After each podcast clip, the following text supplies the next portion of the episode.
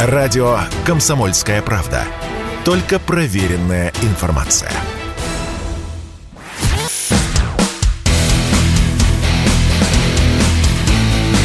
Программа с непримиримой позицией. Утренний Мордан. Всем здравствуйте! В эфире радио «Комсомольская правда». Я Сергей Мордан. Прежде чем начнем, я вам напомню, идет трансляция на YouTube-канале Мордан Лайв. Кто не подписался, тут много потерял своей жизни. Подписывайтесь, пока еще не поздно, пока YouTube продолжает в России работать. Это, скорее всего, не навсегда. А я понимаю, что вчера вы пережили очень тяжелый, тревожный день. Я этот день пережил вместе с вами. А, на какое-то время, где-то примерно на час, впал в такое крайне неустойчивое психологическое состояние. Мне тоже хотелось кому-нибудь позвонить, что-нибудь сказать, э, прокричать, что все пропало. Нас предали. А, и солдаты бегут, э, бросают ружья и бегут из окопов. Слава богу, это не так. Вот сразу вас успокою. Слава богу, это не так. Сегодня постараюсь подробно объяснить, почему это не так. Но прежде чем а, мы начнем а, разговаривать о вчерашних а, странных переговорах, которые вел действительно один из самых загадочных и странных представителя российской правящей элиты Владимир Славович Мединский. Да, я не отрекаюсь, я с огромным почтением к нему отношусь. Он человек очень недооцененный и с гигантским потенциалом. А так вот, прежде чем мы начнем, я хочу вам а, привести одну цитату а, великого отца народов Иосифа Виссарионовича Сталина. Он а, произнес эту фразу еще при жизни Ленина. Не важен исторический контекст, она сама по себе просто отлита в бронзе и подходит а, в том числе к тому моменту, который мы сейчас переживаем. Однажды он сказал, это возможность но мы не можем основываться на возможностях, только на фактах. Соответственно, та информация, которая вчера появилась на информационных лентах а, о, о странных переговорах, которые вели два, в общем, довольно странных человека, не относящихся, кстати, а, к внешнеполитическому ведомству, не служащими под началом а, министра Лаврова, ни Мединский, ни Слуцкий, в общем, не по той части никогда там не работали. Вот соответственно, странное заявление заместителя министра обороны, еще более странное, чем заявление Мединского. Вот э, меня даже шокировал не Владимир Стеславович, а то, что вот а, после него сказал подчиненный Шойгу. А, вот тот вывод, который многие поторопились сделать, и я в том числе, а, это был а, вывод, основанный на возможностях. Возможно ли остановка военной операции? Возможно.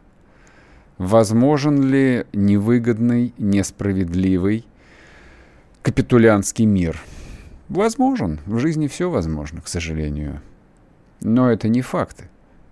А факты говорят совершенно о другом. И, собственно, примерно уже через час, ну, хорошо, через два часа после э, того, как эта невиданная, давно невиданная истерика а, возникла, люди наиболее здравомыслящие сопоставили те факты, которые по-прежнему приходили с фронта, а те факты, которые сваливались э, в ленты западных информационных агентств, потому что появились комментарии Белого дома и Госдепартамента. Редкий случай, когда э, я просто вот э, затаенным дыханием читал комментарии представителей Государственного департамента США. Ну, в общем, это все были факты, из которых несложно было сделать вывод. Да нет, конечно. Да, конечно же, нет. А, война продолжается продолжается она а, с таким же ожесточением, которое возникло еще к середине прошедшей недели. И, собственно, нет ни единого факта, который а, позволял бы впадать в паникерскую истерику. Это так, для начала, для затравки. Ну, давайте вспомним, давайте послушаем а, выступление, историческое выступление Владимира Мединского, которое, в общем, прибавило седых волос многим, в том числе и мне, хотя куда уже больше. Будьте Мы получили письменные предложения украинской делегации, как я понимаю, согласованные с руководством Украины, которые сводятся к следующему, вкратце. Украина провозглашается постоянно нейтральным государством под международно-правовыми гарантиями в целях реализации внеблокового безъядерного статуса. Дальше дается перечень государств-гарантов, гарантирующих безопасность Украины. Эти гарантии безопасности не распространяются на территорию Крыма и Севастополя, то есть Украина отказывается от стремления вернуть Крым, Севастополь военным путем и заявляет о том, что это возможно только путем переговоров, дипломатических и так далее. Конечно, это не соответствует никак нашей позиции, но Украина сформулировала свой подход. А также не распространяется на ту часть Украины, которую она называет отдельными районами Донецкой и Луганской областей. Что такое эти отдельные районы, формулирует Украина отдельно, и какова площадь этих отдельных районов. А Россия формулирует так, как она это понимает. Украина отказывается от вступления в военные союзы, от размещения иностранных военных баз, контингентов, проведения военных учений на территории Украины без согласия государств-гарантов, включая Российскую Федерацию. Со своей стороны Российская Федерация не возражает против стремления Украины вступить в Европейский Союз. Далее довольно подробно прописывается статусы, что должны делать государства-гаранты, так как Украина становится нейтральным внеблоковым государством. Прописывается порядок вступления в действие договора, порядок его временного применения, порядок изменения законодательства и э, правовых документов Украины в соответствии с Конституцией Украины. Ну и еще раз подчеркивается, что спорные вопросы между Россией и Украиной по Крыму и Севастополю решаются только путем двусторонних переговоров. Также Украина просит, чтобы окончательное решение было оформлено на встрече глав государств. Ну, по этому поводу я уже сказал, что мы делаем шаг навстречу и говорим о возможности проведения встречи глав государств в рамках встречи министров иностранных дел при парафировании договора. Надо для этого сделать сам договор, понять, о чем мы договорились. После этого главы МИДа его парафируют, а главы государств встречаясь на четверых, таким образом могут урегулировать какие-то оставшиеся вопросы. Это ни в коем случае не положение договора, это предложение украинской стороны, которое мы считаем конструктивным шагом к поиску компромисса и которые будут России рассмотрены, будет дан соответствующий ответ. Итак, Итак, а подвожу итог а, вот а, этому довольно длинному выступлению. Я как и вы, как и многие, пропустили первую вводную часть. Это то, что написала на бумажке, впервые, кстати. А, украинцы то ли разучились писать, а, то ли понимают, что за каждое написанное слово могут притянуть к ответу. Наконец, записали все свои хотелки. Как они их видят, чего бы они хотели. Можно, конечно, если есть желание подробно разобрать каждую из них, э, попытаться каждую высмеять, э, сказать, почему она бессмысленна, почему она написана неграмотно, почему она нереализуема, я не считаю это необходимым. То есть там много вещей, которые заведомо неприемлемые, там много вещей, которые написаны абсолютно с, манипулятив, с манипулятивными целями. Но факт тот, что а, хохлов политических а, заставили, по крайней мере, составить хотя бы один документ. В чем, а, кстати, отличительная черта украинской политической культуры и украинской а, дипломатии, очень долго, 30-летней, вот в чем ее отличие, допустим, от нашей, которая унаследовала и советскую школу дипломатии, и российскую, собственно, школу дипломатии. Аккуратность, образованность, преемственность, корпоративность. А, в Киеве этого не было никогда. То есть, хотя у них там тоже есть даже какой-то типа украинский МГИМО, это, в общем, довольно смешное учебное заведение, которое вот даже в смысле репутации внутри а, страны а, близко там никогда, никогда не стояло. Поэтому а, посмотрите на состав делегаций. Мединский, выпускник МГИМО МИД СССР, между прочим, хочу напомнить. И группа плохо одетых, э, плохо образованных, плохо воспитанных клонов. со странными биографиями. Да, да, я их оскорбляю, но я их оскорбляю не э, потому, что вот мне нечего про них сказать.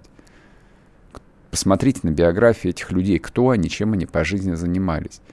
Могут ли они вести переговоры? Нет, они не могут вести переговоры.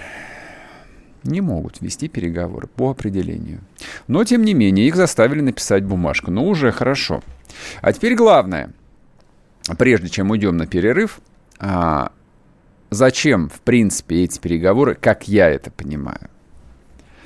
А, принцип современной войны, который был выработан еще сто лет назад товарищем а, Лиделом Гартом, не атаковать в лоб – не играть по правилам противника.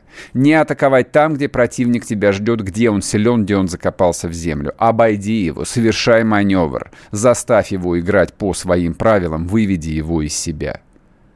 Обманывать противника – это нормально. Запутывать противника – это нормально. Врать противнику в глаза – это нормально. Поэтому переговоры, которые Россия ведет с этими упырями – место каждому которому на виселице, для того, чтобы их ослабить, разграбить и заставить подписать капитуляцию. А после короткого перерыва продолжим.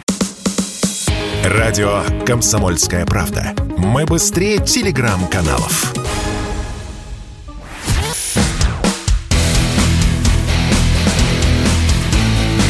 Программа с непримиримой позицией. Утренний Мордан. И снова здравствуйте, и снова в эфире Сергей Мордан. Кто не подписался, у того есть редкий шанс подписаться на YouTube-канал Мордан Лайв и на телеграм-канал Мардан одноименно. Легко запомнить, правда ведь? А, так вот, по поводу переговоров, а, позвольте себе продолжить а, мысль, зачем эти переговоры, для чего сделаны эти заявления. А, там еще есть несколько особенностей такого а, психофизического характера, тоже я на них а, ну, чуть позже обратил внимание. А, Путин... А, не будет играть по чужим правилам. Ну и, собственно, 24 февраля а, даже самым непонятливым, самым туповатым это, в общем, окончательно стало ясно. Все правила отменены. Правил больше нет. На этом континенте правил больше не существует. Их стерли.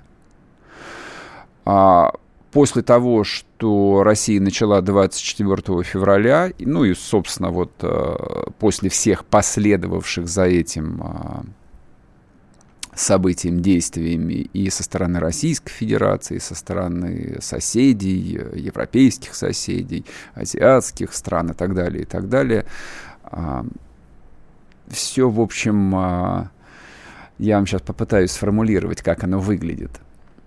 Ставки сделаны – и, в принципе, ставки настолько высоки, что даже произносить такие банальности, кто первый моргнет, тот и проиграл, а, совершенно бесполезно. Во-первых, а, игра в длинную объявлена. Западом она объявлена в длинную. Россия, в общем, дала понять, что тоже готова к к многолетнему противостоянию, чего бы это ни стоило. Собственно, история по переводу газовых поставок, теперь не только газовых э, поставок на рубли, она, в общем, свидетельствует именно об этом. Но есть, а, общественное мнение, есть э, западная политическая традиция, и, соответственно, именно в этой традиции живет, ну, примерно миллиард человек. Мы должны же это иметь в виду? Конечно, должны иметь в виду. Поэтому вся эта история с переговорами, она, в общем, а, имеет смысл в том числе и в этом контексте.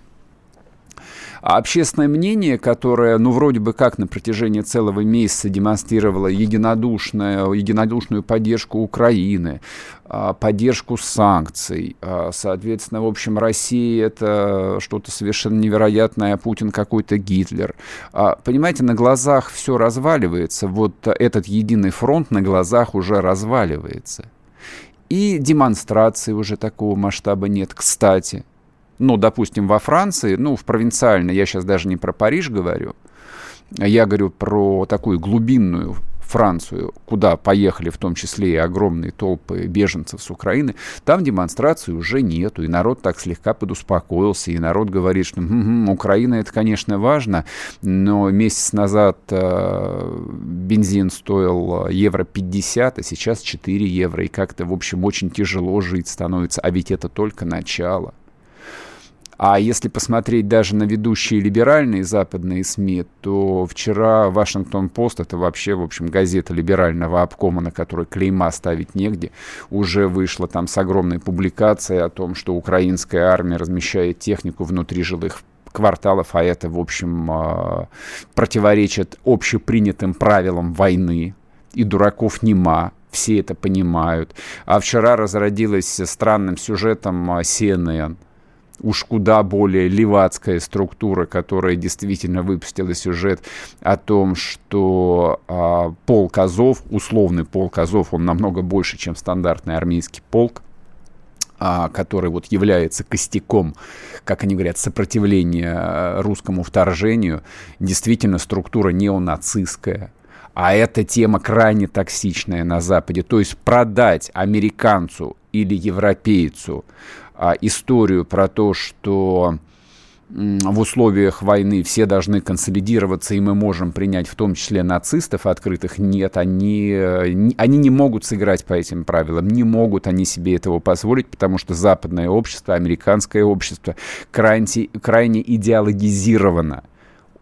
А, в этом смысле оно вот настолько же идеологизировано, как позднее советское общество. И в ситуации войны, в том числе войны гибридной, это скорее слабость, нежели сила. И да, Россия использует эту слабость. Именно поэтому Россия делает, ну, как бы российская государственная пропаганда прежде всего, делает, э, вот, долбит, долбит, долбит в одну точку, делает акцент на том, что это нацисты там а, воюют, это нацистский полк Азов, хотя, в общем, э, здесь тоже в генштабе идиотов нет, и все прекрасно понимают, что воюем мы, русская армия воюет с вооруженными силами Украины, а у кого там какие взгляды политические, это вообще не интересно. Никого это не интересует. У всех в голове вполне такая стройная, простая картина мира под, мира под названием того, что Украина это враждебное государство, это система, враждебная России изначально, и эту систему нужно разнести по кирпичу просто – до состояния гравия ее надо разнести. Да, а, собственно, цели операции очевидным образом сейчас, а, ну, никто этого, наверное, до окончания боевых действий не признает, а, ну, вот так вот спокойно и явно.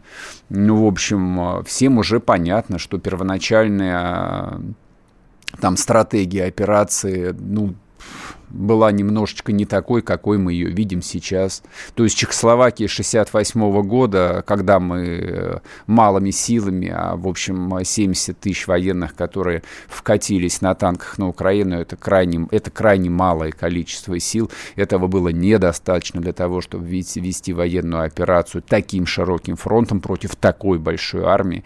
Да, расчет, расчет был на том, что украинское государство полностью недееспособно, местные администрации сразу перейдут на нашу сторону, украинское общество будет деморализовано, армия разбежится. Нет, не разбежалась, мы имеем дело с очень серьезным противником мотивированным, серьезным, злым противником, поэтому вчерашние взрывы а, под Белгородом, ну, а, собственно, тут опять-таки некоторые пытались полночи и все утро закатывать глаза и заламывать руки. О, боже мой, они бьют по Белгороду. Ну, а что вы хотели? Да, конечно мы должны разгромить, уничтожить довольно большую, довольно серьезную, хорошо вооруженную армию. И то, что, опять-таки, наша госпропаганда пока что отказывается об этом говорить вслух, э, и заявлено о том, что взрывы на артиллерийских складах – это человеческий фактор, я не очень понимаю, зачем это так формулировать. Я правда не понимаю. Не, возможно, это и человеческий фактор, но как-то вот э, я бы в списке версий поставил бы эту версию последней. А скорее там, э, наверное, думал бы, по крайней мере, в том числе вслух об ударе .у или о работе диверсионной группы. Почему, собственно, и нет. Ну и, соответственно, стратегическая цель, которая стоит перед э, российским генеральным штабом, и, собственно, это видно было и вчера, и сегодня ночью, и сегодня утром, это добить группировку в Мариуполе. Это вопрос нескольких дней, судя по всему. Вот, пока Мариуполь будет окончательно зачищен.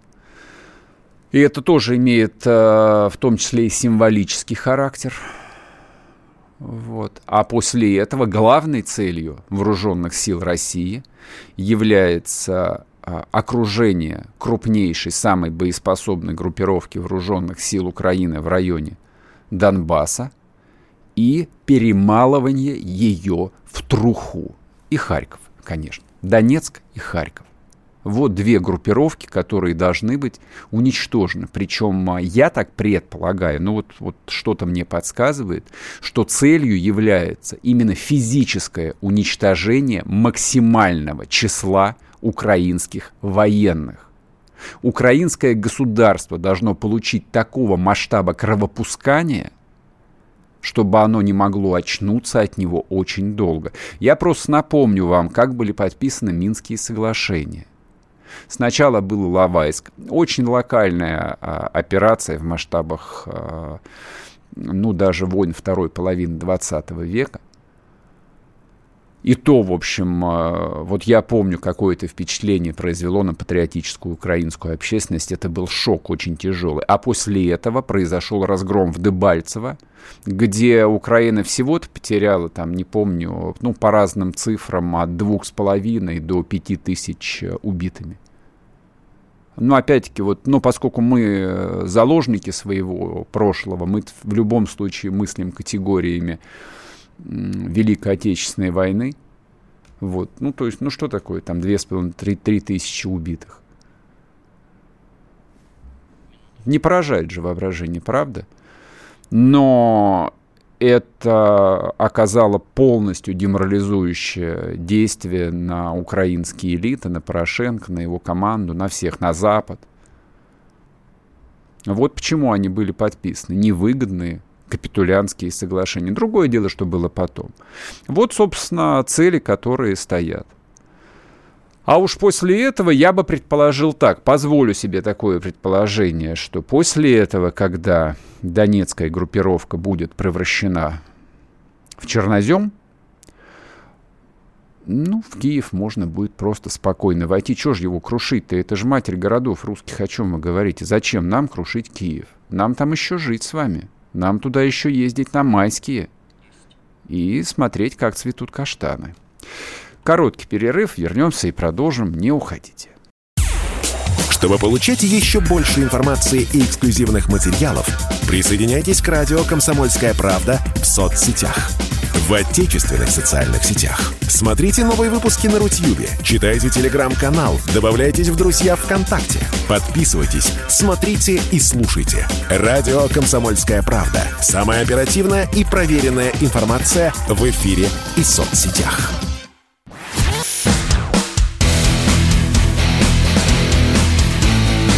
Программа с непримиримой позицией. Утренний Мордан.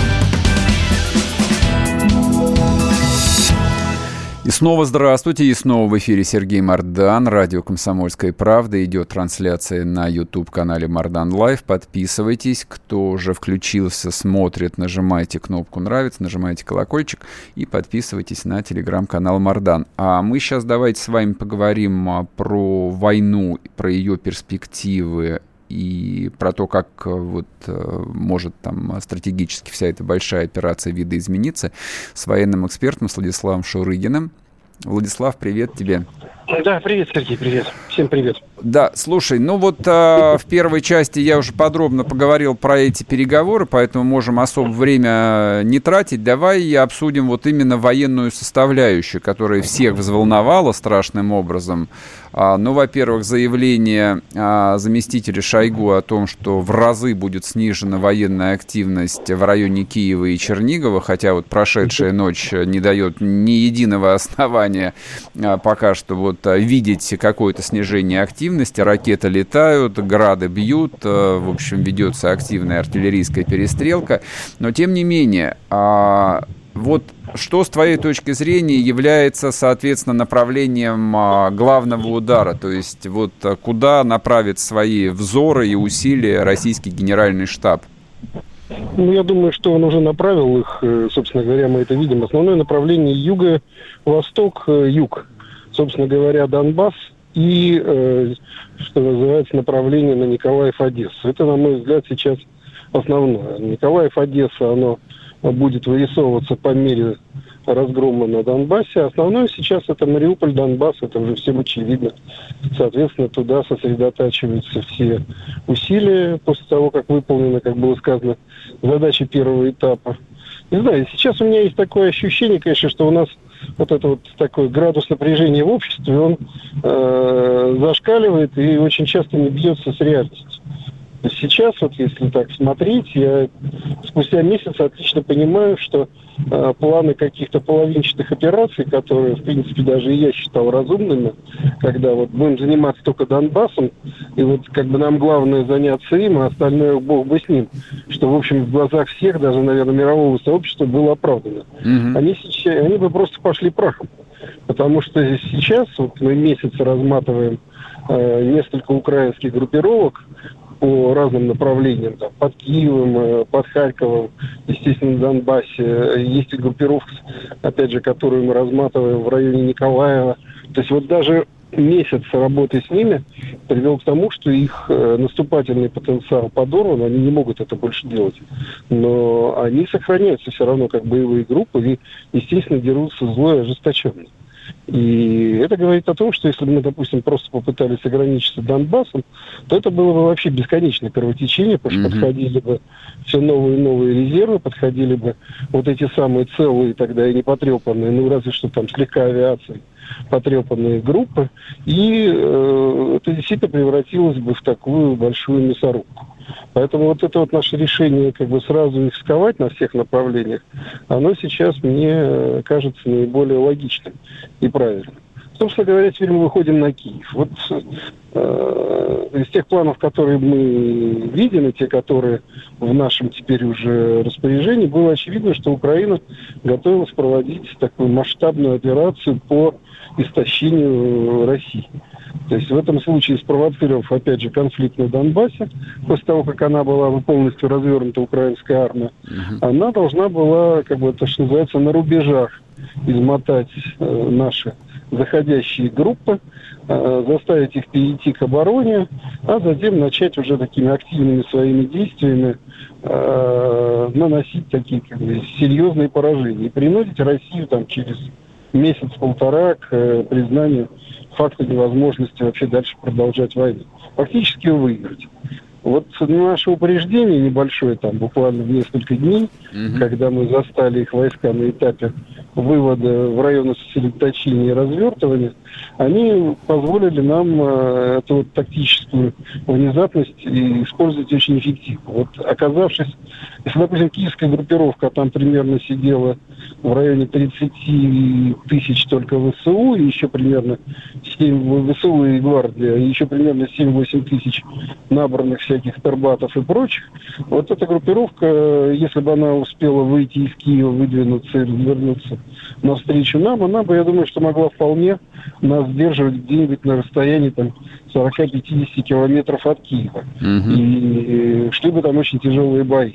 Но поскольку мы уже через меньше, чем через 8 часов оказались в Гастамеле, то есть фактически в пригороде Киева, мы эту группировку вот как гвоздем прибили к самому городу опять же, имея преимущество в авиации, в воздухе, мы вынуждены были ее заставить уйти в город.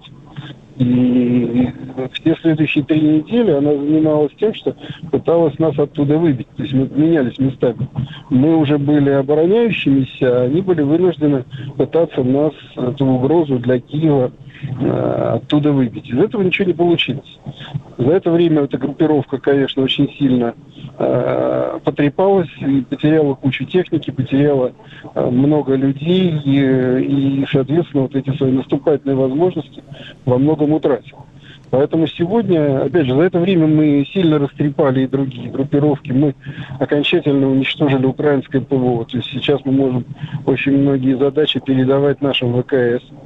И теперь держать там такую полноценную группировку, которая находится под Киевом, уже не было ну, никакого смысла об этом. Э, и я несколько раз говорил за последние две недели. Да вообще все, кто так или иначе наблюдал с такой военно-академической точки зрения, об этом говорили. Это решение было, очевидно, принято. Но его решили завернуть вот в такую красивую конфетку. Типа мы вот из миротворческих этих самых угу. не отводим войска, там перебрасываем на другой фронт, а резко сокращаем военную активность, что было принято за сигнал к тому, что мы вообще везде резко сокращаем, ну и в воздухе повисло слово «завьют». Собственно говоря, не помню кто, по-моему, у тебя это где-то было, что это был такой краш-тест или тест-полоска вопрос обществу, и поверит ли оно, что... Как бы, что способ, способна ли власть да. пойти да, на предательство, да, да. и общество да. сказало, да, способна, да, да. да, да и, да. и показала такую реакцию. Это вчера, кстати, вечером появились такие комментарии, ну даже не вечером, еще где-то в районе 6 часов, появились комментарии о том, что, ну, возможно, власти хотела прощупать реакцию общества как бы вот на уровень консолидации и поняла, что не-не-не-не-не, никаких не, переговоров. Ну, я честно скажу, я думаю, что это уже конспирология. Ну, скорее всего, да, скорее всего. Понимаешь, надо понимать, что задачи, которые сейчас перед нами стоят, они чрезвычайно, э, ну, как сказать, они чрезвычайно исторические. Я Э, чем дальше, тем больше нахожу одну странную историческую аналогию с тем, что сейчас происходит. Помнишь такую финскую войну, знаменитую, точнее, не знаменитую, как ее назвал когда-то, э, если не ошибаюсь, э, господи, кто же у нас... Ну, неважно, сейчас помню, в голове вертится. Э, ну вот, и Твардовский, господи, Твардовский. Mm, да, Твардовский. Так вот, в принципе, она ведь очень сильно повторяет по своему рисунку все то, что мы видим сейчас. Во-первых, точно так же мы, как не пытались договориться с Финляндией, ничего не получилось. А, во-вторых, мы тоже как бы заходили в Финляндию или начинали эту войну, готовясь ее чуть ли не принять в состав Союза. Даже была создана Финляндская республика у нас и создано финляндское правительство – которое было объявлено как в изгнании, угу. безусловно, тоже шли очень тяжелые напряженные бои. Безусловно, за Финляндией точно так же была почти вся Европа тогда, на тот момент. И из Лиги наций нас, кстати, исключили да, тогда. Да, совершенно точно. То есть по своему характеру, опять же, цели этой войны были те же самые практически. То есть, э, ну, отодвинуть как бы от Ленинграда угрозу, а с другой стороны нейтрализовать Финляндию как э, противника. Конечно, не, любая прямая аналогия, она абсолютно хромает, она абсолютно э, как бы беспочвенна. Но просто нужно понимать, что некие параллели все равно существуют. И в этом случае тогда мы смогли э, прежде всего параллель в результатах. То есть но тогда, несмотря ни на что, сосредоточившись, мобилизовавшись, мы смогли Финляндию разгромить. И это в итоге сыграло определяющую роль, в том числе и для э, начального этапа Великой Отечественной войны. Потому что, во-первых, именно финский опыт войны зимой позволил нам иметь огромное преимущество над вермахтом, который к зиме не был готов. Во-вторых, в любом случае мы на той войне отработали, э, как бы проверили свои войска, и было очень знаменитое э, заседание, если не ошибаюсь, военного совета Ленинградского, э, не то фронта, не то округа, на котором выступил Сталин, и где просто, когда читаешь, даже не веришь, что можешь человек такое писать, где там было размотано все, и рассказано, что обо всех недостатках Красной Армии, которые выявились. Тогда же взошла военная звезда Тимошенко. Еще очень много чего было тогда. Ну, не, не вспоминая того, что были еще огромные потери, которые, конечно, э, очень сильные. На тот момент о них и мало кто знал, но мой дед там погиб. Вот мой mm-hmm. дед по линии матери погиб на финской войне. Mm-hmm. Вот. Ну, просто говорю, что в этом случае мы с тобой заговорили о том, что мог быть какой-то там тест общества, там, проверка.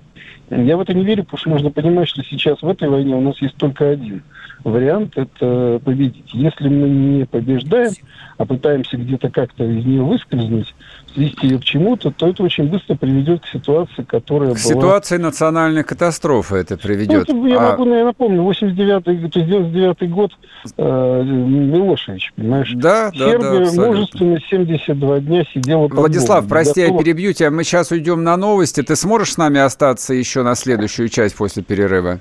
Да, смогу. Отлично. Владислав Шурыгин с нами, военный эксперт. Не уходите, продолжим говорить об этой спецоперации, об операции на Украине. Утренний Мордан. Радио «Комсомольская правда». Срочно о важном.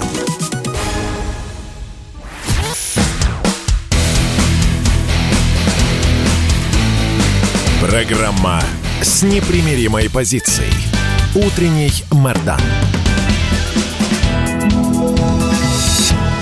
Снова здравствуйте, и снова в эфире Сергей Мордан, радио «Комсомольская правда». Мы разговариваем с Владиславом Шурыгиным, военным экспертом. А, ну, не сколько о вчерашних э, переговорах, это сюжет такой, с моей точки зрения, проходной. Мы говорим о том, как э, меняется стратегия российского генерального штаба, собственно, то, что происходило в первые недели войны, и то, что будет происходить дальше.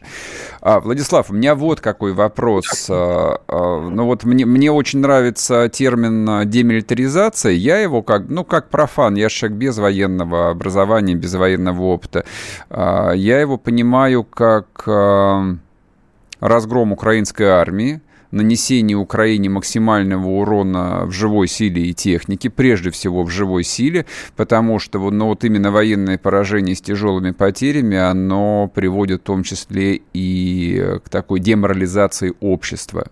Вот а ты с этой идеей согласен или нет? А, вот то, что будет происходить а, в районе Донецка и в районе Харькова, в такой, вот в практическом, в простом смысле, как оно должно выглядеть с твоей точки, с твоей точки зрения? Ну, в принципе, ты все выразил совершенно правильно, только единственное, что я поправлю. Главная задача сейчас все-таки не потери живой силе, а потери в технике, потому что современная война, она может вестись только при наличии техники и вооружения. Угу. Без техники как любое количество людей становится совершенно э, как бы беззащитным и бессмысленным. Понимаешь, можно, конечно, себе там предложить некую организацию или там, э, не знаю, там, или, или не знаю уже, о чем мечтать могут в Киеве, но утратив большую часть э, как бы, возможно, технических возможностей вооружения для проведения войны, конечно, в этом случае Украина окажется в тупике. И именно поэтому ее сейчас так усиленно накачивают вот, там и противотанковыми средствами, и э, пытаются поставлять туда какое-то ПВО. Вот это как бы главная задача заставлять их э, воевать. Но ты прав в том, что демилитаризация это э, разгром украинской армии на всех направлениях. И этим, конечно, мы будем продолжать заниматься. И, э, безусловно, в определенной части, в очень большой части, эта задача выполнена. Повторюсь, э, мы достигли очень важной точки э, на сегодняшний момент, стратегической, которая заключается в том, что украинская армия утратила наступательные возможности. Угу. То есть она может там еще проводить какие-то контратаки, может там какие-то локальные вещи делать, но в стратегическом плане у нее нечем э, наступать реально. Потому что танковые соединения в основном разгромлены. Больше его парка она утрачена или побита. И, соответственно, в этом случае можно только сидеть в глухой обороне. Вот в этой глухой обороне их нужно, что называется, расковыривать и выдавливать.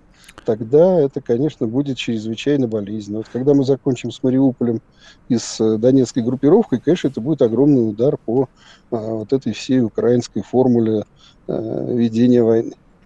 У меня вот какой вопрос. Э, вот как э, военный человек, ответь, пожалуйста. Они объявили массовую мобилизацию, причем совершенно там драконовские методы. Вчера, я не помню, то ли внесли законопроект, то ли они тут же подписали это указом СНБО о том, что всякий украинский гражданин, попадающий, ну вот по категориям под мобилизацию, который покинул Украину, значит, его будут сажать на срок от 8 до 10 лет. Но я говорю, что вот дальше, а что еще дальше? Ну, дальше только децимат информация вот, расстрела заложников, который Лев Давидович Троцкий э, вводил. Но там гражданская война там, в каком-нибудь 19-20 году, я понимаю, там ее можно было вести и вчерашними крестьянами, но вот сейчас, в современной войне, какой смысл ну, призывать вот совершенно необученных, неподготовленных людей? Ну, понимаешь, смысл только один – это попытка э, мобилизовать э, украинское общество. Понимаешь, вот такая мобилизация, она как бы ставит всех в строй не только в прямом смысле, но и в переносном. То есть она в этом случае э, заставляет как бы всех понять, что э, происходит нечто чрезвычайное и заставляет объединиться вокруг, так сказать, тех, кто все это организует. В военном отношении, конечно, это имеет очень небольшой э, смысл, потому что, повторюсь еще раз, без техники и вооружения э, сделать этих людей реальным эффективным э, инструментом просто невозможно. Ну, по умолчанию. Это то же самое, как немецкий там фолькштурм, понимаешь, или э, там наши э, добровольцы, как они добровольческие, а наши э, эти самые дивизии ополченческие в 41 ну, году. Да, ну да, но... Они, конечно, сыграли роль, но они не остановили, верно? Но они фактически своими телами, да, там, не знаю, там на день, на два, на неделю задержали продвижение ну, армии. Вот, собственно, и все, насколько я там могу... Да. Если все ждут армию Венка, что вот мы еще день простоим до ночи продержимся, то в этом смысле, наверное, э, вот такое выжигание собственного населения, оно имеет смысл. Если мы понимаем, что армия Венка не придет, то это, конечно, уже преступление. Так же, как вот воевать в собственных городах. Понимаешь? Немцы э, во время войны давали выходить мирному населению, если была такая возможность, там не попадали в окружение. Наши из Сталинграда даже во время вот уже боев эвакуировали больше 100 тысяч гражданских. Угу. Я молчу про эвакуацию из Ленинграда, который даже в блокаду через э, Ладогу везли людей. Но здесь мы видим совершенно какие-то чудовищный тип э, отношения к собственному населению. Армия, которая давала присягу защищать свой народ, вот этим народом просто цинично прикрывается. Потому что, ну, вот как это можно объяснить с там, военной логической точки зрения, что ты рассчитываешь на то, что твой враг будет гуманен и по людям твоим мирным стрелять не будет, поскольку ты вот за ними спрятался. Но ну, это уже что-то э, вот такое, знаешь, настоящее бандеровское. То есть вся украинская армия за 8 Слушай, лет я думаю, что, я думаю, что здесь логика немножечко другая. То есть э, вряд ли военные люди строят иллюзии насчет того, что там русская армия не будет стрелять э, вот по ВСУшникам, засевшим в жилой застройке. Я думаю, что здесь, в общем, расчет на то, что война в том числе информационная и медийная, и то, что получается восхитительная страшная картинка вот этого разбомбленного Мариуполя с беженцами, с, несчаст, с несчастными людьми, а дальше просто это докручивается в мировых средствах массовой Нет, информации. Я, То есть, я с тобой не очень согласен, Нет? просто потому что этих картинок уже к этому моменту много, и самое главное, что они уже не работают. Понимаешь, mm-hmm. проблема mm-hmm заключается в том, что они действительно на это рассчитывают. Если посмотреть все то, что говорят наши, те, кто воюет там в Мариуполе, это основная для нас проблема что продвижение идет э, ровно связано с тем, насколько это, э, ну так или иначе, приносит ущерб э, мирным жителям, которые сидят в подвалах.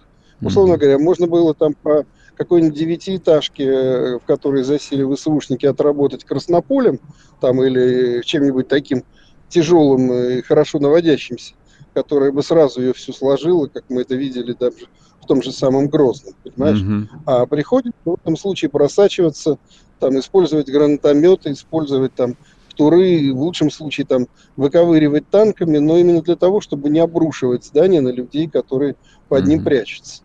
Это требует огромного количества времени, конечно, ресурсов. Ну, вот это повышает наши потери, но это расчет украинцев.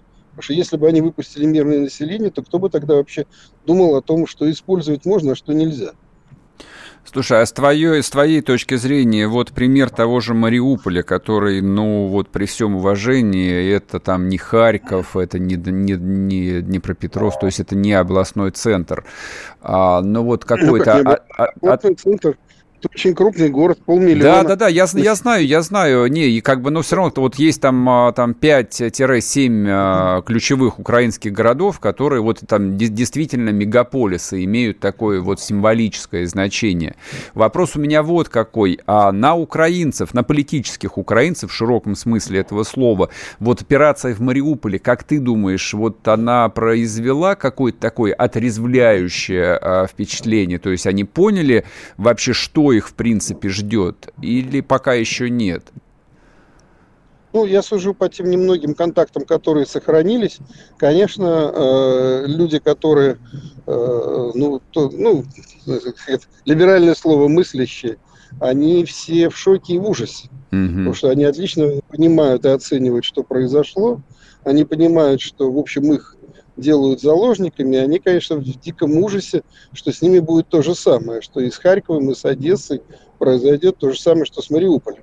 Поэтому mm. здесь вот вопрос такой, понимаешь, а готовы ли мы на это пойти? То есть в этом случае, опять же, вот мы э, говорим там о целях э, войны, там демилитаризация, денацификация. Вот э, в этом случае, как бы условно говоря, до какой степени, степени, до какой стадии? Понимаешь, то есть в этом случае должны ли мы штурмовать эти города, или мы можем их просто жестко блокировать и э, потратить несколько месяцев на то, чтобы они просто там, что называется, сидели, выпуская оттуда мирных жителей там, и разрешая какие-то гум-конвои. Mm-hmm. Или нам надо обязательно брать. Я думаю, что, скорее всего, будут приняты какие-то э, такие, ну, то, что называется, адаптивные решения. То есть, скорее всего, все-таки будем прорубать коридор туда, в сторону Одессы и за Одессу, в сторону Молдовы. Угу. Безусловно, будем как вычищать вот эту всю полосу, связанную с этим. Но я уже не уверен, э, ну как бы по Киеву уже понятно, то есть мы выполнили там свою задачу, от него отошли. Угу. Одна из загадок для всех была, зачем... 30 секунд, Влад. Угу. 30 секунд. Зачем, ну, ладно, в следующий раз. Тогда да, в следующий раз, да, как бы у нас, э, да, еще будет повод э, поговорить о том, что происходит. А, Владислав, спасибо тебе огромное. Это был военный эксперт Владислав Шурыгин. Ну, вот э, вам действительно профессиональный военный человек, э, мне кажется, очень доступно объяснил всю картину происходящего и всю вот основную подоплеку того, что происходит успокоило вас немножечко? Меня вот успокоило, например. После перерыва вернемся и продолжим. Не уходите. Вы слушаете радио «Комсомольская правда». Здесь самая точная и оперативная информация о спецоперации на Украине. Репортажи наших журналистов из зоны боевых действий. Много населенных пунктов брали вообще без боя, потому что ВСУ или националистические батальоны оставляли и бежали. В самом Донецке, по сообщению жителей, по нашим личным ощущениям, ночь прошла относительно тихо. Мне командир сказал, что у них там просто интенсивная перестрелка идет с обеих сторон. Заявление официальных лиц. Поэтому рассказывать, что Россия не вела переговоры или отказывалась, ну, это вранье. А 8 лет что мы делали? Ждали, терпели, просили, показывали, демонстрировали материалы. Комментарии экспертов. Ошибки совершила киевская власть, потому что на ее территории происходил конфликт. Срочные новости о ситуации вокруг Украины слушайте 24 часа в сутки на радио «Комсомольская правда». Никаких фейков, только проверенная информация.